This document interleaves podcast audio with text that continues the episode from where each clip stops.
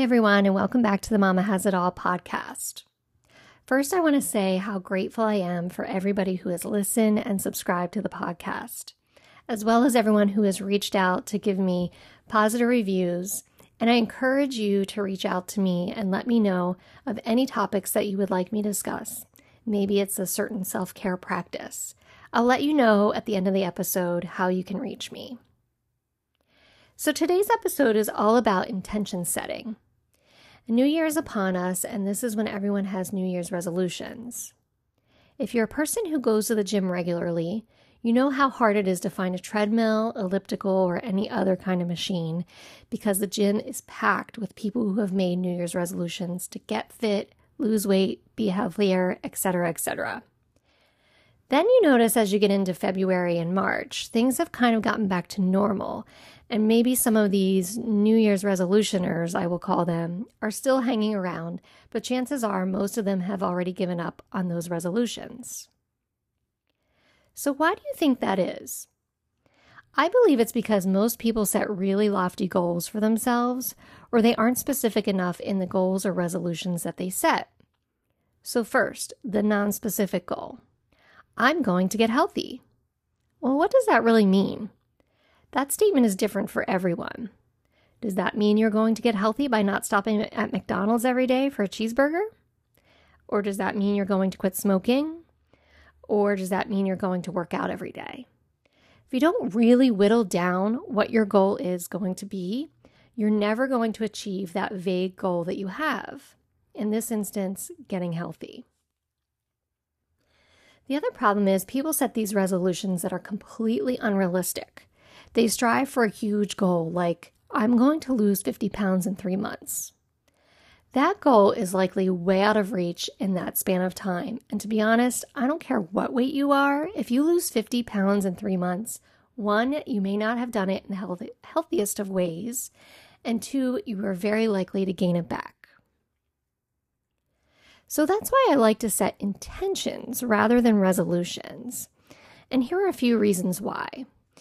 One, a resolution implies that there's a problem or something wrong with you, something needs to be fixed, whereas an intention is more of a well thought out plan for improving your life or even just your day or week.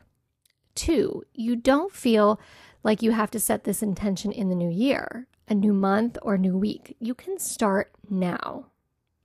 And three, you can set small intentions or goals.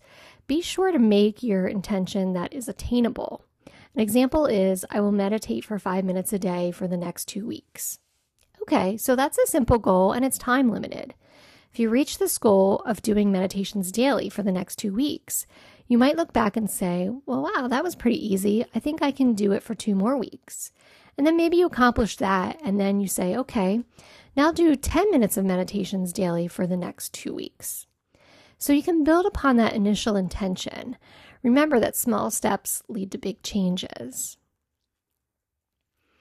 A great thing that I like to do is keep a habit tracker. This will keep you accountable and you can see the progress that you're making. Also, there's something so satisfying about checking off things or coloring in a little box when you have completed something. Completing these small goals actually causes your brain to release dopamine, which is a feel good chemical. You can set intentions while journaling. Journal- journaling, too, has been shown to release the feel good chemicals dopamine and serotonin. Get your kids in on this too. Encourage them to journal or set intentions. Or ask them, what are your intentions for the day while you're eating breakfast? My son likes to just tell me about what is in store for his day. For instance, he'll say, We're having a math test first thing this morning. And then I'll ask him how he's feeling about it and if he's ready for it or if he feels prepared. He will answer and then say, So I'll say to him, So what does the rest of the day look like? And he'll say something like, Well, we have language arts, and then we'll have lunch and recess, and at the end of the day, we'll have gym. Then he'll oftentimes ask me, Well, what do we have going on tonight? This is his way of asking if he has any practices, or if his sister has soccer practice, or if he has an orthodontist appointment. And I feel like this kind of talking about upcoming days, the upcoming day and what the intention of the day is, prepares your kids so they know what to expect. And I find it relieves their anxiety to know that there's a plan in place. So, to wrap things up, here are a couple tips for setting intentions. One, make them positive only. No negativity here. Intentions should start with I will statements, such as I will complete one mile run today. Two, state your intentions either out loud or to yourself or someone else, or as I mentioned before, journal them and repeat them often. Three, keep them simple. They don't have to be elaborate intentions, just something simple that speaks to you. And also, always remember that little point that small steps lead to big changes.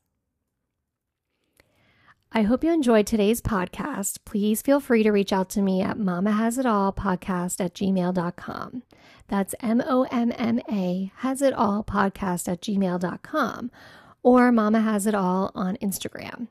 Let me know what your self topic self-care topics are that you would like to hear more about and if this podcast has been helpful for you. Till next time, take care of yourself.